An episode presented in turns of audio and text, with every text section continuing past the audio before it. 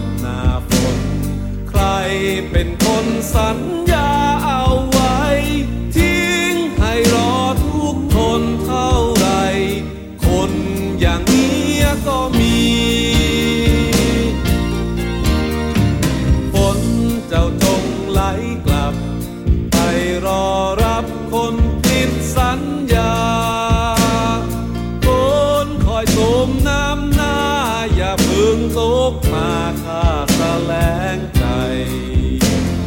เดือนเป็นปีล่วงผ่านไปแล้ว แก้วตา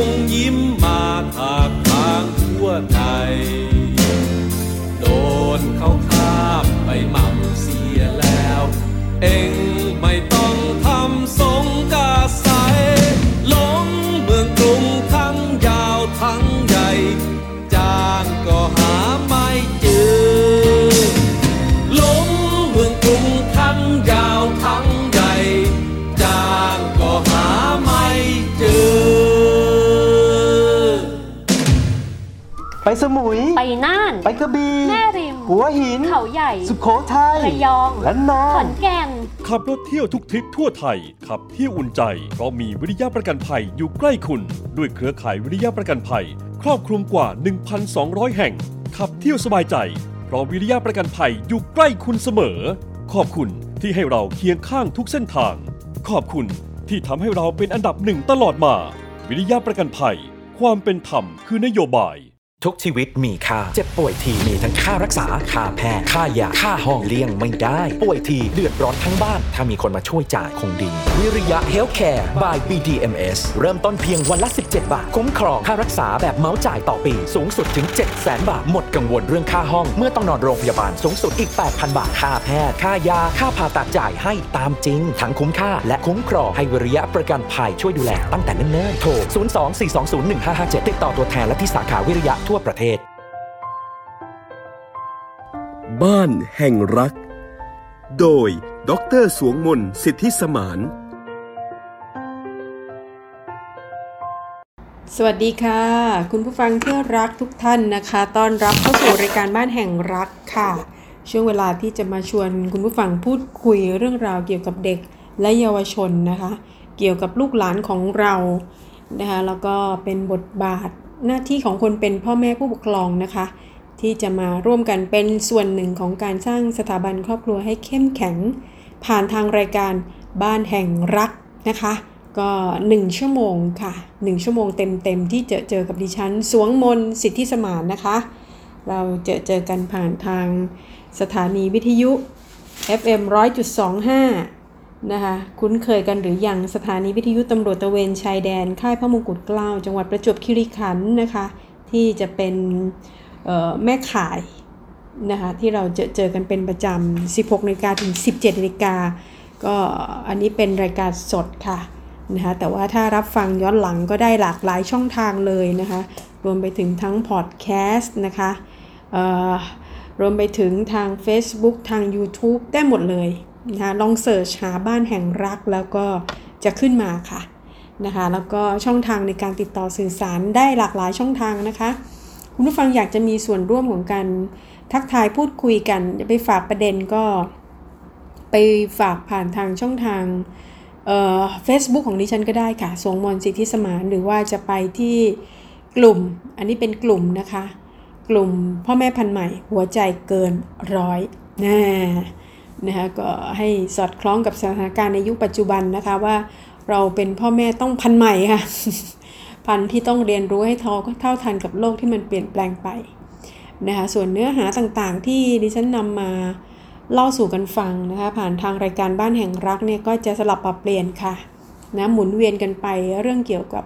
พ่อแม่ผู้ปกครองนะเรื่องเกี่ยวกับชีวิตคู่ก็ได้นะคะ รวมไปถึงเด็ก และเยาวชนนะตั้งแต่เด็กเล็กไปเลยนะคะจนไปถึงกระทั่งเข้าสู่วัยรุ่นนะหรือว่าวันดีคืนดีก็พูดคุยถึงเกี่ยวกับสถาบันการศึกษานะคะก็เรื่องของคุณครูเรื่องที่โรงเรียนนะคะหรือว่าเรื่องของออระบบการศึกษาก็จะมาสลับปรับเปลี่ยนนะให้เกิดองค์ความรู้ ให้เกิดแนวทางเป็นแนวทางในการเลี้ยงดูลูกหรือว่า มีส่วนต่อการสนับสนุนให้เด็กและเยาวชนเติบโตขึ้นมาอย่างมีคุณภาพนะคะ วันนี้เนี่ยประเด็นที่ดิฉันอยากจะชวนผู้ฟังพูดคุย จะเป็นประเด็นเกี่ยวกับเรื่องของการศึกษาและนะคะขอวนมาเรื่องนี้กันสักหน่อยนะคะเพลิน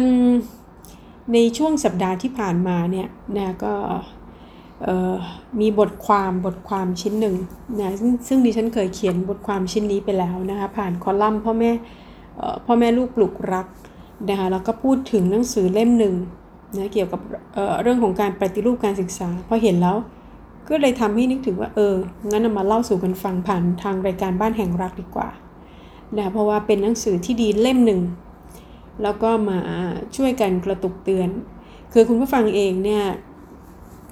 ดิฉันเชื่อว่าคงจะท่องโลกออนไลน์กันสนุกสนาน นะไปได้หลากหลายประเทศ ยิ่งถ้าภาษา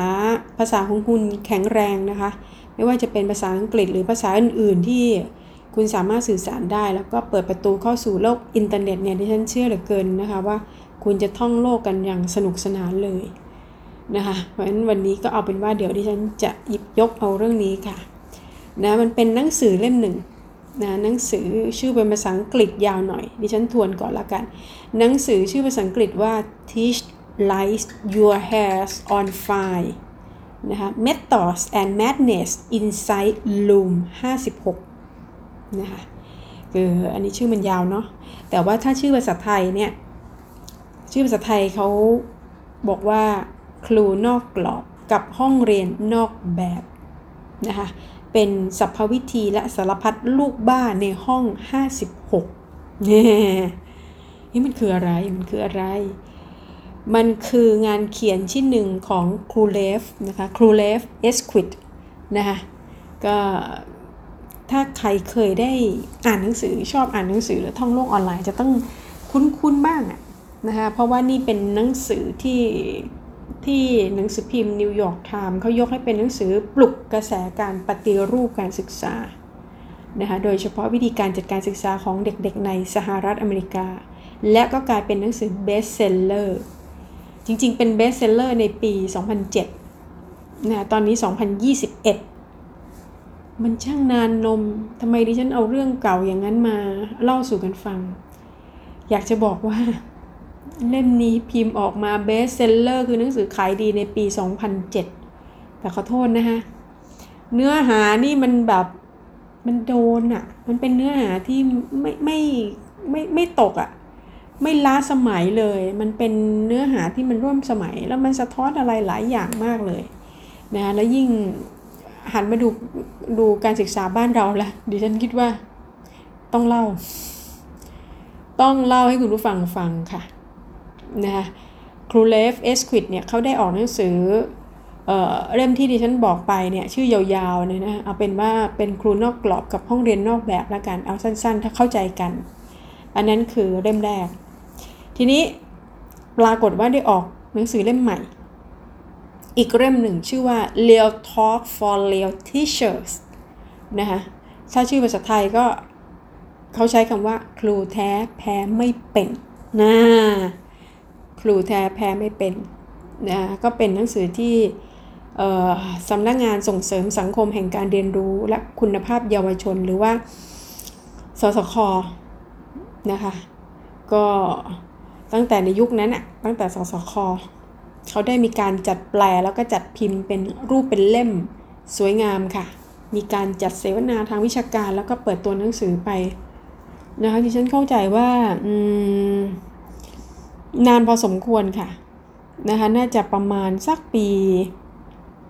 หลายปีอยู่ตอนนั้นยังเป็นสสคออยู่ ปีปีปี60ได้ ปีนี้64นะปีปีประมาณปี60ได้ อันนี้เป็นปี 64 จากสสคไม่มีละเดี๋ยวนี้เขาได้เปลี่ยนเป็นกสศนะคะคือกลายร่างเป็นกองทุน เพื่อส่งเสริมเอ่อคือกลายเป็นกองทุนเพื่อลดความเอ่อเพื่อเดี๋ยวนะดิฉันจำชื่อกสศกองทุนเพื่อความเสมอภาคทางการศึกษาอ่าชื่อชื่อที่ถูกต้องนะคะก็ก็ก็ภายใต้หมวกที่ ตอนนั้นเนี่ยมีการจัดงานร่วมกับทางสำนักงงานกองทุนสนับสนุนการสร้างเสริมสุขภาพหรือว่าสสส แล้วก็มูลนิธิสยามกันมาจน คือรวมตัวกันหน่วยงาน แล้วก็หยิบเอาหนังสือครูแท้แพ้ไม่เป็นนะคะเป็นเนื้อหาที่ครูเลฟเนี่ยแหละค่ะครูเรฟเอสควิดนะคะดิฉันจะเรียกชื่อเล่นๆละกันครูเรฟนะคะก็ถ่ายทอดประสบการณ์การเป็นครูมานานกว่า 30 ปีนะคะซึ่งเขาก็ เชื่อมั่นว่าจะมีส่วนในการจุดประกายแนวความคิด และพัฒนาการเรียนการสอนของครูเลฟนะคะ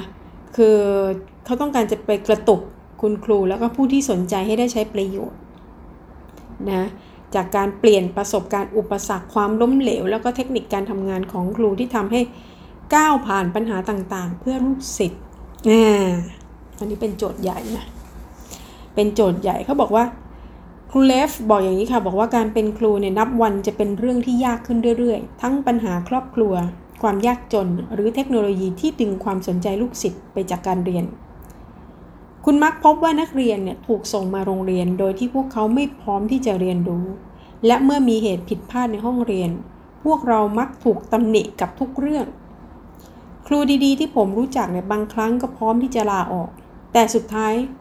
พวกเขาก็ยังสู้ต่อ และนั่นทำให้พวกเขากลายเป็นครูที่ดีได้ การอุทิศและทุ่มเทต่อสิทธิ์นะคะต่อลูกศิษย์ยังเป็นรูปแบบที่ผมยึดถือปฏิบัติในห้องเรียนของผม มีคนถามผมว่าทำไมลูกศิษย์ของผมถึงดูตั้งใจเรียน นั่นก็เพราะผมใช้คุณธรรม 6 ระดับในห้องเรียน และผลักดันให้นักเรียนพัฒนาไปให้สูง ฟังแล้วเป็นไง อยากให้ดิฉันเล่าต่อใช่ไหมคือฟังแล้วแบบที่แรกแล้วก็ อืม คือหนังสือเล่มนี้มันเป็นหนังสือที่ไม่ธรรมดาจริงนะนะคะแล้วก็มันก็เปลี่ยนชีวิตของครูเลฟ แต่ว่าครูเลฟก็ไม่ต้องการจะให้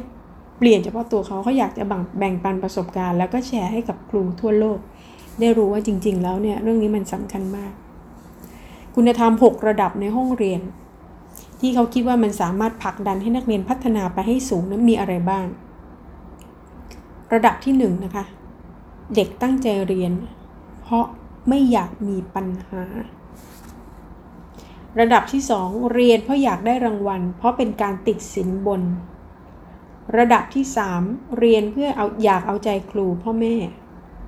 ระดับที่ 4 เรียนเพราะปฏิบัติตามกฎ ระดับที่ 5 เรียนเพราะเกรงใจคนอื่น และระดับที่ 6 เรียนเพราะเชื่อในสิ่งที่ตัวเองยึดถือนอกจากนี้คุณต้องประพฤติตน เป็นต้นแบบที่ดีของลูกศิษย์ตลอดเวลา ฉะนั้นการเป็นครูที่ดี คุณไม่สามารถถอดใจในการช่วยเหลือลูกศิษย์ได้ตลอดชีวิต เขาไม่ได้มองครูเป็นเพียงแค่อาชีพทำงานแล้วก็รับจ้างสอนเท่านั้นค่ะ แต่เขาต้องการจะยกระดับ ยกระดับคุณธรรมในห้องเรียน ซึ่งเอามาใช้ด้วย ครูเรฟเนี่ยเขาจะเน้นเรื่องของการสอนทักษะชีวิตให้กับเด็กนะคะ คือเขาเล่า เขาเล่าว่าถ้ามีใครมาถามว่าคุณเป็นครูสอนอะไร เขาจะไม่ตอบว่าเขาสอนวิชาคณิตศาสตร์ หรือวิชาภาษาอังกฤษนะคะแต่ผมจะตอบว่าผมเป็นครูสอนนักเรียน สอนชีวิตไม่ใช่สอนวิชาสำหรับเขาแล้วเนี่ยเรื่องเกรดเฉลี่ยของเด็กไม่สำคัญ เรื่องการแข่งขันไม่สำคัญ แต่เขาเน้นเรื่องการเป็นครูที่ดี จากเนื้อแท้นะคะการเป็นครูที่ดีต้องไม่ท้อและไม่ยอมแพ้ และต้องสอนให้เด็กเติบโตขึ้นมาอย่างมีความรับผิดชอบ และมีคุณธรรมที่ดีนะคะ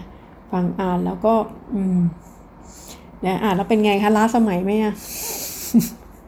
แล้วที่ฉันอ่านแล้วมันเข้ากับยุคสมัยมากอะนะคะแล้วก็ตั้งใจเหลือเกินนะที่อยากจะมาฝากคุณผู้ฟังนะคะเพราะว่าจากประสบการณ์ของครูเรฟเนี่ยก็เขาก็ ก็ก็ประสบปัญหานะคะ มีครูดีๆ คนแล้วคนเล่าเนี่ยถูกขัดขวางจากหน่วยเหนือ ในหนังสือที่ครูเลฟแปลเนี่ยเเขียนเอาไว้เนี่ยเขาใช้คำว่าหน่วยเหนือนะคะก็นะซึ่งน่าจะหมายถึงระดับนโยบายหรือว่าผู้บังคับบัญชานั่นแหละค่ะที่ทำให้เขาก็จำเป็นต้องทำตามกฎระเบียบที่กำหนดไว้ เขาจำเป็นต้องทำเช่นนั้นเพื่อปกป้องตัวเขาเอง เพราะการพัฒนาเด็กกับการทำตามกฎระเบียบ เพื่อความมั่นคงในหน้าที่ของฝ่ายบริหารเนี่ยมันเป็นคนละเรื่อง แต่มันก็เป็นสภาพที่ครูแท้ต้องเผชิญ และต้องอดทน เช่นเดียวกับเรื่องของการประเมินที่ครูเรฟ เปรียบการประเมินว่าเป็นซาตาน เพราะฝ่ายบริหารการศึกษาของสหรัฐตีความเป้าหมายของการศึกษา ที่ไปเน้นที่ผลการประเมิน แทนที่จะมุ่งเน้นการเรียนรู้ของลูกศิษย์กำลังจะบอกว่า จริงๆแล้วประเทศสหรัฐอเมริกา หรือว่าอีกหลาย ๆประเทศเนี่ยก็ก็ปัญหาคล้ายๆเรานั่นแหละค่ะเรายังต้องแบบโอ้โหมันต้องมีตัวชี้วัดต้องมีการประเมินนะแล้วการประเมินมันก็โหเป็นข้อๆอะนะคะเป็นข้อๆเราก็ต้องได้ตามตัวตัววัดอะนะผลลัพธ์นะคุณใครที่ผ่าน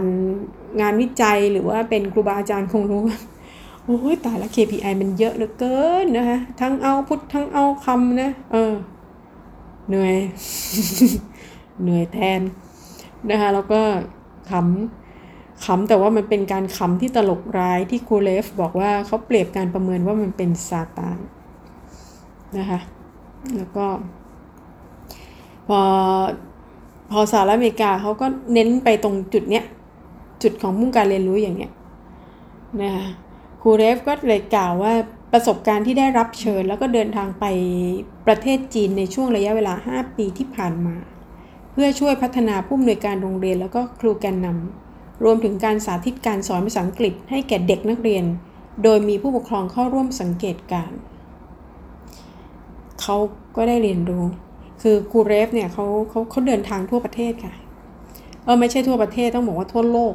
หลากหลายประเทศมาก นะคะแล้วก็เก็บเกี่ยว แต่สิ่งหนึ่งที่เขาไปที่ประเทศจีน ปรากฏว่าเกิดการประทับใจมาก มีบทเรียนการทำงานจากประเทศจีน แก่ครูไทยใน 4 ประเด็นเนี่ยที่ครูเลฟเก็บเกี่ยวมาเขาบอกว่าอย่างนี้ค่ะ ข้อแรกครูจีนเนี่ยเป็นครูที่มีการศึกษาดีเป็นมืออาชีพและมีความรู้เชิงลึกในวิชาที่สอนนะ ย้ำอีกทีนะคะจะได้ขึ้นใจครูจีเนี่ยเป็นครูที่มีการศึกษาดีเป็นมืออาชีพ และมีความรู้เชิงลึกในวิชาที่สอนข้อที่ 2 ค่ะ การจัดการศึกษาที่ดีต้องพูดถึงปัญหาอย่างตรงไปตรงมา ย้ำอีกทีนะคะ ข้อที่ 2 การจัดการศึกษาที่ดีต้องพูดถึงปัญหาอย่างตรงไปตรงมา โดนใจทั้งข้อ 1 และข้อ 2 นะคะ ข้อที่ 3 ค่ะ การทดสอบเป็นเครื่องมือหนึ่ง แต่การวัดประเมินผลนักเรียนที่ควรจะเป็นก็คือการติดตามดูเด็กในระยะ 10 ปี หลังจากนั้นว่าเกิดอะไรกับพวกเขา นั่นหมายความว่าเขายังตามอยู่ ทวนข้อที่ 3 อีกครั้ง การทดสอบเป็นเครื่องมือหนึ่ง แต่การวัดประเมินผลนักเรียนที่ควรจะเป็นคือการติดตามดูเด็กในระยะ 10 ปี หลังจากนั้นว่าเกิดอะไรกับพวกเขา และประเด็นสุดท้ายประเด็นที่ 4 สิ่งที่ขาดไปจากห้องเรียน ทั้งในไทยในจีนและในสหรัฐอเมริกาก็คือ การสอนให้นักเรียนทำดี เพราะเป็นสิ่งที่ดีไม่ใช่เพราะคิดว่าดี หรือเพราะครูบอก รวมถึงการหล่อหลอมให้นักเรียนเห็นอกเห็นใจผู้อื่นนะคะ นี่คือ 4 ประเด็นค่ะ มีบทเรียนการทำงานที่พอไปดูงานที่จีนมาแล้วเขามองเห็นนะแล้วเขาก็เอาไปเปรียบเทียบทั้ง 4 ประเด็นแม่ขอทวนข้อที่ 4 เดี๋ยวมันไม่เท่ากัน ทวนมา 3 ข้อแล้ว ขอทวนข้อที่ 4 ด้วย สิ่งที่ขาดไปจากห้องเรียนทั้งในไทยในจีนและในสหรัฐอเมริกาก็คือการสอนนักเรียนทำดีเพราะเป็นสิ่งที่ดีไม่ใช่เพราะคิดว่าดี หรือเพราะครูบอก รวมถึงการหล่อหลอมให้นักเรียนเห็นอกเห็นใจผู้อื่นนะคะก็คือนี่คือสิ่งที่ครูเลฟเก็บเกี่ยวมา จริงแล้วการมาเมืองไทยของครูเลฟนะครั้งนั้นนี่ครูเลฟมาเมืองไทยนะคะนะก็เลยทำให้คิดถึงโครงสร้างการศึกษาในบ้านเราเนาะคิดถึงคุณครูในบ้านเราที่ต้องเผชิญกับสารพัดปัญหาเลย ไม่ใช่ปัญหาแค่หน่วยเหนือยืมคำมา ไม่ใช่ปัญหาแค่หน่วยเหนือเท่านั้นนะคะแต่ยังมีปัญหาอีกมากมายที่เป็นอุปสรรคทำให้ครูไทยเนี่ยยังไม่สามารถคิดนอกกรอบหรือมีเป้าหมายเพื่อพัฒนาวิชาชีวิตของลูกศิษย์ได้มากกว่าแค่วิชาการนะคะแม้จะอยากมีแบบครูเรฟในเมืองไทยนะคะแต่ก็ด้วยบริบทของสังคมไทยบ้านเราก็นะจำเป็นต้องจุดประกายการปฏิรูปด้วย คนคือการปฏิรูปคนในบ้านเรานะโดยคนไทยก็ว่ามันก็ต้องต้องใช้ความพยายามอะ่ะก็อยากมีครูเรฟแบบไทยดิฉันเชื่อว่ามีอยู่นะคะมีอยู่เพียงแต่ว่าด้วยระบบและโครงสร้างที่มันกดทับอยู่เนี่ยมันทำให้คุณครูที่อยากจะลุกขึ้นมาทำอะไรในลักษณะแบบครูเรฟเนี่ยก็ยังไม่กล้าที่จะลุกขึ้นมาทำนะคะ งั้นเราก็ยังต้องเผชิญกับเรื่องของการเป็นรูปการศึกษากันต่อไปนะแล้วจริงๆโจทย์ของการเป็นรูปการศึกษาเนี่ยที่ผ่านมาในอดีตเนี่ยเรามักจะไปตีโจทย์แค่การปรับโครงสร้าง โครงสร้างขององค์กร โครงสร้างของระบบอะไรทำนองเนี้ยนะมันยังไปไม่ถึงการปฏิรูปผ่านคนโดยเฉพาะครูนะคะนี่ก็เป็นอีกปัญหาหนึ่งปัญหาใหญ่นะวันนี้เอามาแบ่งปันเรื่องนี้ ยังไม่จบ เดี๋ยวจะมาต่อกันช่วงหน้านะคะ ตอนนี้ไปพักกันสักครู่หนึ่งแล้วก็กลับมาฟังเพลงไพเราะกันก่อนค่ะ บ้านแห่งรัก โดยดรสวงมนสิทธิสมาน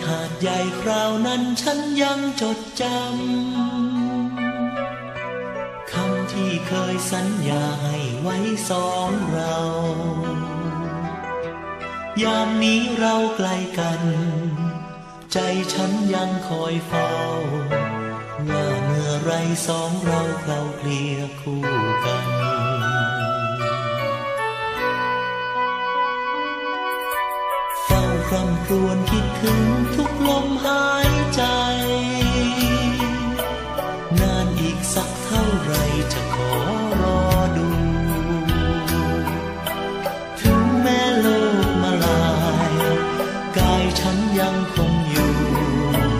จิตรันจวนหาคู่เพียงเธอ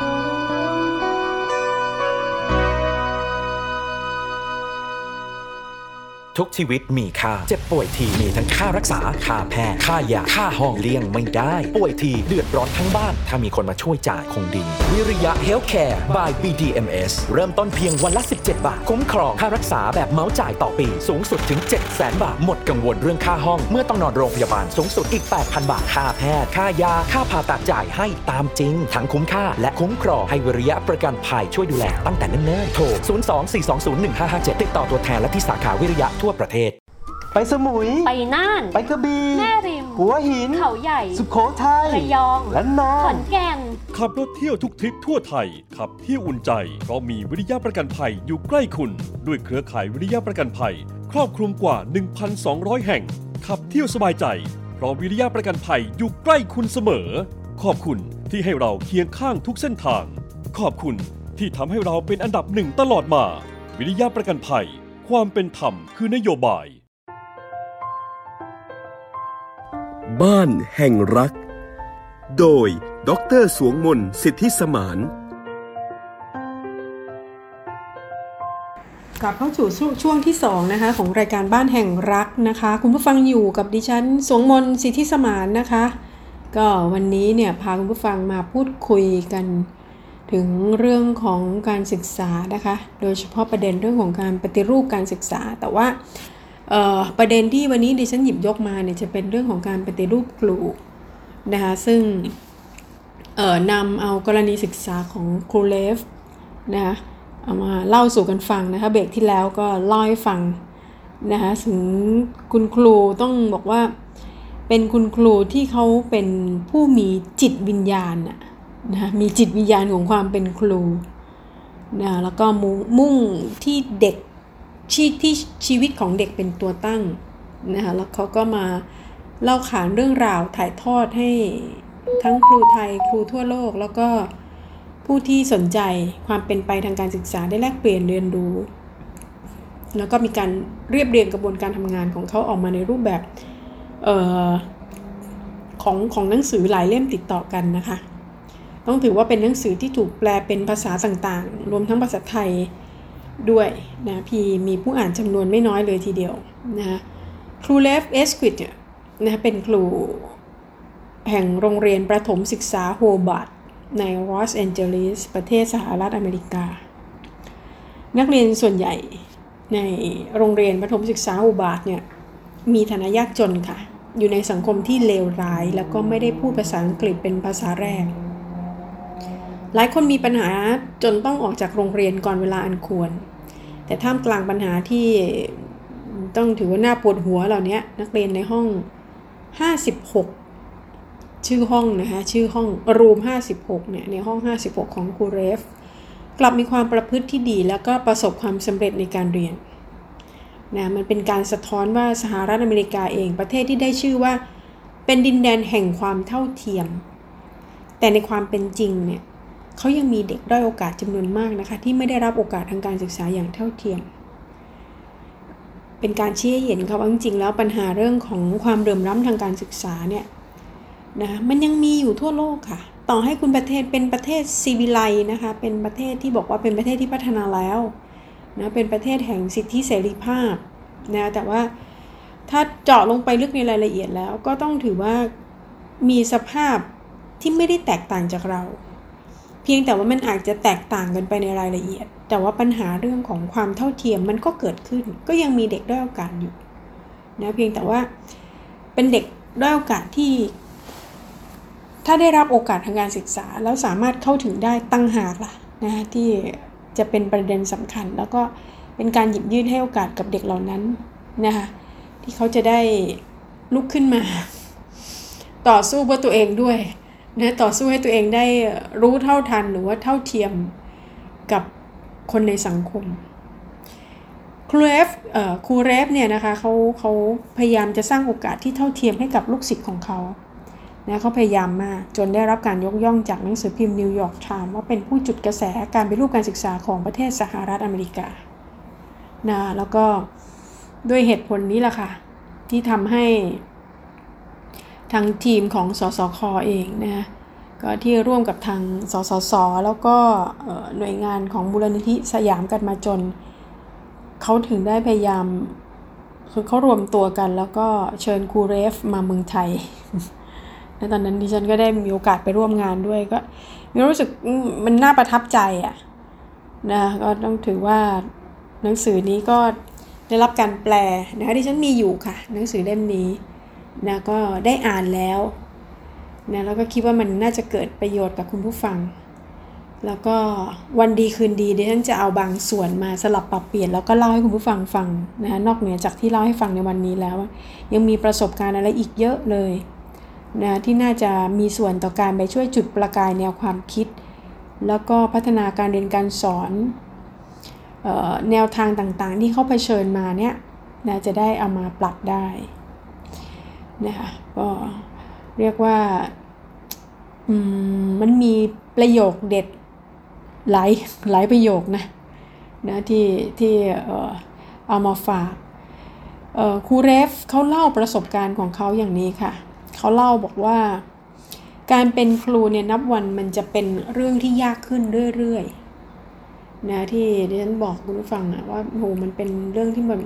มันยากขึ้นเรื่อยๆ ถึงแม้ว่าเขาจะพยายามเหลือเกินนะคะที่อยากจะอุทิศแล้วก็ทุ่มเทให้กับงานของเขานะคะแต่ว่าคือสุดท้ายแล้วเนี่ยมันก็ยังเป็นปัญหานะคะแล้วก็คนเป็นครูก็มักจะถูกตำหนิกับทุกๆเรื่อง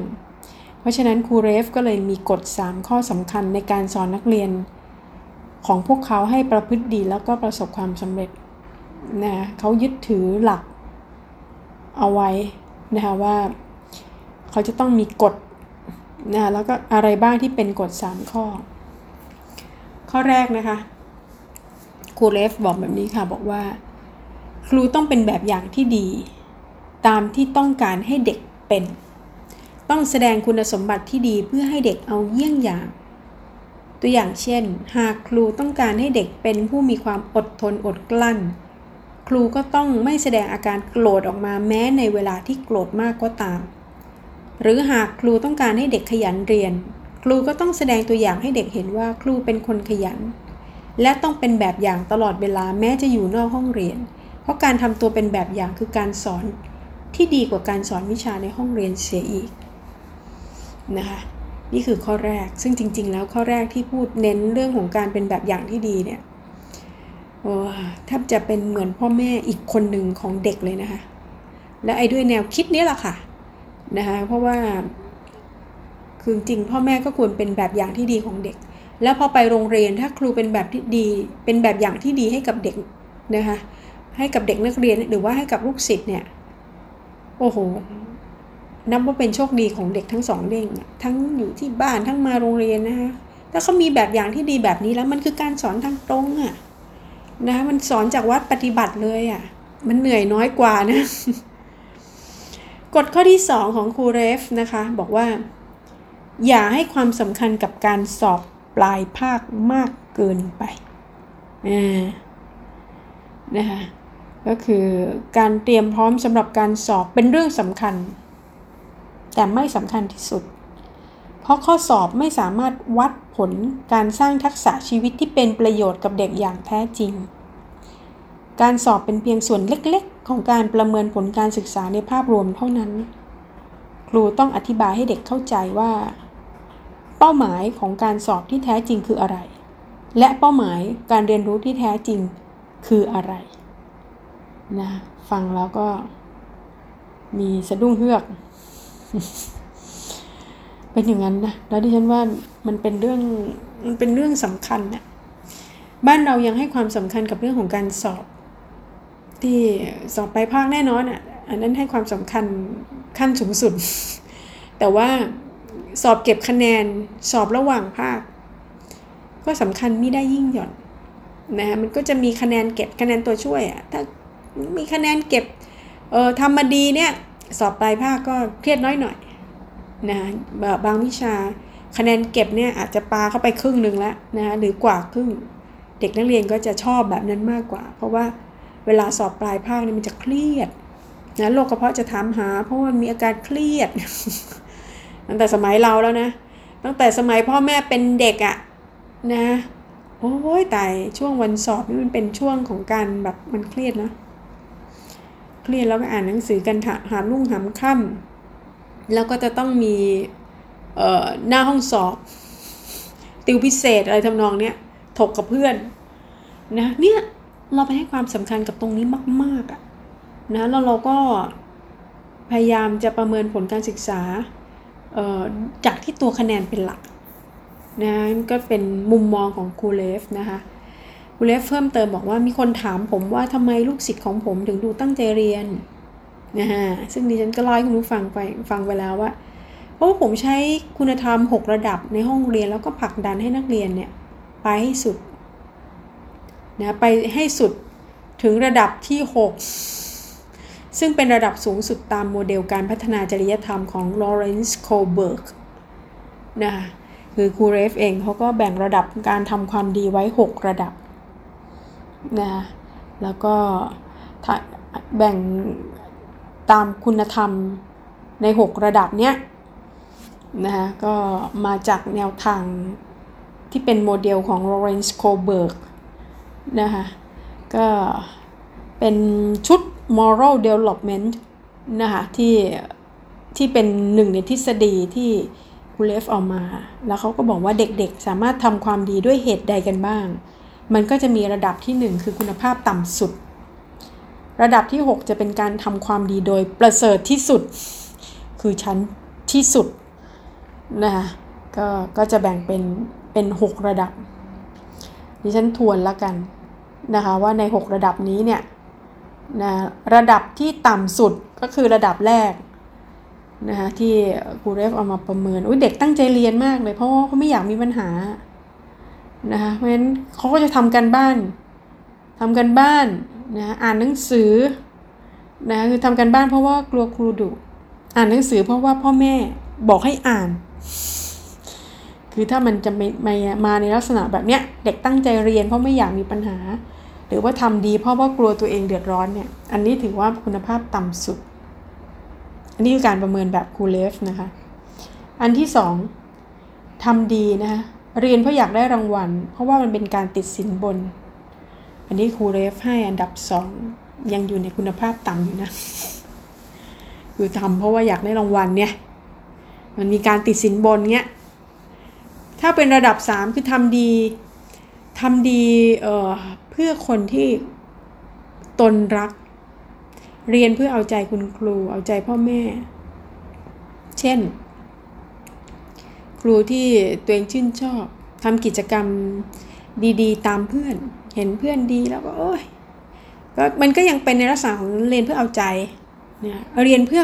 คนที่เรารักเนี่ยนะก็ก็ก็เป็นระดับที่ 3 เห็นไหมมันมีเลเวลค่อยๆ ขยับขึ้นนะคะ ขยับมันเป็นบันไดที่ขยับขึ้น พอระดับที่4เนี่ยทำดีเพราะก็ก็ก็ปฏิบัติตามกฎนะก็มีกฎนะมันมีแบบแผนของสังคมอะนะเช่นต้องข้ามถนนตรงตรงทางม้าลายเนาะ แม้จะต้องเดินไปอีกระยะหนึ่งนะก็ต้องก็จะไปข้ามทางมาลายจะข้ามสะพานลอยนะหรือไม่ส่งเสียในโรงพยาบาลอะก็ปฏิบัติตามกฎ หรือไม่ฝ่าไฟแดงอะเขาก็ปฏิบัติตามกฎไงไม่ฝ่าทั้งไฟแดงไฟเหลืองนะคะอันนี้ก็เป็นคุณธรรมที่ขยับขึ้น พอมาระดับที่ 5 อันนี้เริ่มสูงขึ้นแล้วนะคะ ทำดีเพื่อประโยชน์ผู้อื่นนะทำดีเพื่อประโยชน์ผู้อื่นนี่คือ เรียนเพราะเกรงใจคนอื่น สงสารเขาเห็นใจเขาเอาใจเขามาใส่ใจเรา เช่น ก็เห็นพ่อแม่เนาะพ่อแม่ส่งเสียเราเรียนขนาดนี้เนี่ย ท่านต้องทำงานหนักนะหาเงินหาทองมาส่งเราเรียน บางทีเราก็ต้องเห็นใจเขาเอาใจเขามาใส่ใจเรา เราก็ต้องตั้งใจเรียนอะ ตั้งใจเรียนแล้วก็มีจุดมุ่งหมายจบ เพื่อที่จะได้จบเร็วนะคะจะได้รบกวนท่านน้อยหน่อยนะไม่ใช่เรียนแล้วก็ลากกันไปเรื่อยๆชิวๆไปจบเมื่อไหร่ก็เมื่อนั้น คนจ่ายสตางค์นี่เหนื่อยนะคะต้องคิดถึงในมุมนี้ด้วยนะแล้วก็ระดับที่ 6 อันนี้เป็นระดับขั้นสูงสุดของคุณธรรมแล้วก็คือทำดีจากมโนสำนึก เรียนเพราะเชื่อในสิ่งที่ตัวเองยึดถือ ไม่ต้องทำไม่ต้องการคำชม ไม่ต้องการรางวัลใด ๆ เพราะว่าจิตสำนึกบอกว่าควรจะทำสิ่งนั้น นี่ นี่คือระดับที่ 6 ซึ่งซึ่งถือว่าเป็นระดับสูงสุดละเป็นระดับการทำความดีโดย โดยประเสริฐและสูงสุดที่สุดนะก็นี่เป็นระดับของ ของครูเรฟที่แบ่งเอาไว้นะคะตามโมเดล จริยธรรมของลอเรนซ์โคลเบิร์กนะคะก็ให้เห็นภาพไปตรงกันว่าครูเรฟเนี่ยไม่ใช่นึกจะทำอะไรก็ทำนะคะเขาอ้างอิงทฤษฎีนะเพราะว่าคนเป็นครูอะ่ะมันต้องมีโมเดลทางการศึกษา แล้วก็เชื่อว่าสุดท้ายมันจะยกระดับจิตใจได้นะแล้วก็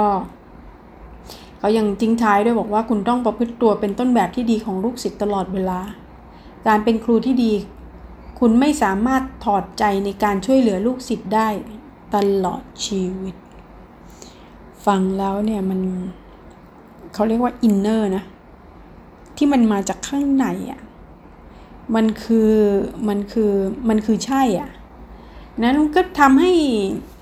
ดิฉันก็นึกถึงไปนะหรือว่าชวนคุณผู้ฟังคิดไปถึงตอนสมัยเเรามีคุณครูในสมัยวัยรุ่นหรือแม้กระทั่ง ลูกของเรานะคะหรือว่าเด็กๆเนี่ยเป็นเด็กและเยาวชนหรือว่าอยู่ในช่วงชั้นไหนเนี่ยก็ชวนกันพูดคุยถึงคุณครูของพวกเขาก็ได้ หรือว่าลูกของเราจำได้ไหม มีคุณครูคนไหนที่ที่เขามักจะเล่าให้เราฟังอะประทับใจครูคนนี้ดีจังเลย เจอทีไรให้ขนมทุกที หรือว่าเจอทีไรก็จะถามไถ่ เวลาเห็นเราทุกข์ก็จะเข้ามาถาม อะไรอย่างเงี้ยลองลองพูดคุยอะนะหรือว่าลองชวนนึกไปถึงในยุคสมัยเรา เราก็จะมีครูที่เราประทับใจนี่แหละค่ะนะครูที่สอนวิชาการกับครูที่สอนชีวิตแตกต่างกันจริง ๆ บางคนจะสนิทกับคุณครูที่สอนวิชาการเนาะเพราะว่าเออก็เรียนวิชานั้นวิชานี้ไม่เข้าใจก็ต้องไปหาคุณครูแล้วบางทีคุณครูก็ติวให้ ก็ซึ่งเป็นเป็นเรื่องที่ดีอันนั้นคือในส่วนของวิชาการ กับอีกเรื่องหนึ่งก็เป็นคุณครูชีวิตก็คือ คือนอกเหนือจากจากแค่สอนวิชาการแล้วเนี่ย บางทีเห็นความเป็นไป เห็นความเปลี่ยนแปลงของลูกศิษย์คุณครูก็เอาใจเขามาใส่ใจเรา แล้วมองเห็น เอ๊ะ เด็กคนนี้เคยเรียนดี อยู่ๆเรียนตก มันต้องเกิดอะไรขึ้น ไม่ได้หยุดอยู่แค่ว่าเอาเรียนตก ก็เรียกมาดุมาว่า แต่ว่าพอเห็นแล้วเกิดสังเกตได้ ก็ชวนพูดคุยว่ามีอะไรไม่สบายใจหรือเปล่า บางครั้งเนี่ยมันเป็นความห่วงใยนะเป็นน้ำเสียงแห่งความห่วงใยบางทีลูกศิษย์นี่โอ้โหแค่นี้ใจเราก็อุ้ยพองแล้วมันมีความรู้สึกว่าครูเขาเราอยู่ในสายตาของครูอะ่ะครูถามเพราะครูสังเกตเห็น ก็แสดงว่ามีเราอยู่ในสายตา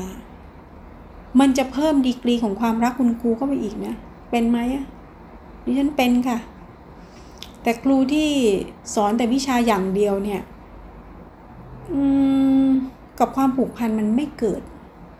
หรือถ้าเกิดมันก็เกิดไม่มากเท่ากับครูที่มีความผูกพันในระดับที่มันนอกเหนือจากวิชาการ อาจจะได้พูดคุยกันถามไถ่กันถึงครอบครัวเเห็นการเปลี่ยนแปลง แล้วก็มีความปรารถนาอยากจะให้ลูกศิษย์ดีขึ้น ดีขึ้นในที่นี้ไม่ใช่เฉพาะวิชาการอย่างเดียว แต่ว่าดีขึ้นในทุกๆด้าน ดีขึ้นในเรื่องของสมอง ดีขึ้นในเรื่องของ IQ EQ แล้วก็การปรับตัวเข้าสู่สังคมได้ บางคนไม่สามารถเข้ากับเพื่อนได้เลย ครูสังเกตเห็น ก็พยายามหาทางช่วยเหลือ อะไรอย่างเงี้ยนะคะดิฉันว่ามันมันมันมีอะไรบางอย่าง นะคะสำหรับคนเป็นครู แล้วก็วันนี้ที่เอาเรื่องราวของเส้นทางชีวิตของครูเรฟนะคะ ที่มีแนวทางที่น่าสนใจ แล้วจริง ๆ แล้ววันนี้เอามาสะท้อนให้คุณผู้ฟังเห็นเนี่ย อยากมีแบบเนี้ย เป็นครูเรฟแบบไทยๆอะ่ะจำนวนมากๆอะ่ะนะบ้านเราก็จะได้มีเด็กรุ่นใหม่เนาะที่มีทักษะชีวิต สำหรับอนาคตที่เหมาะสมนะคะอะ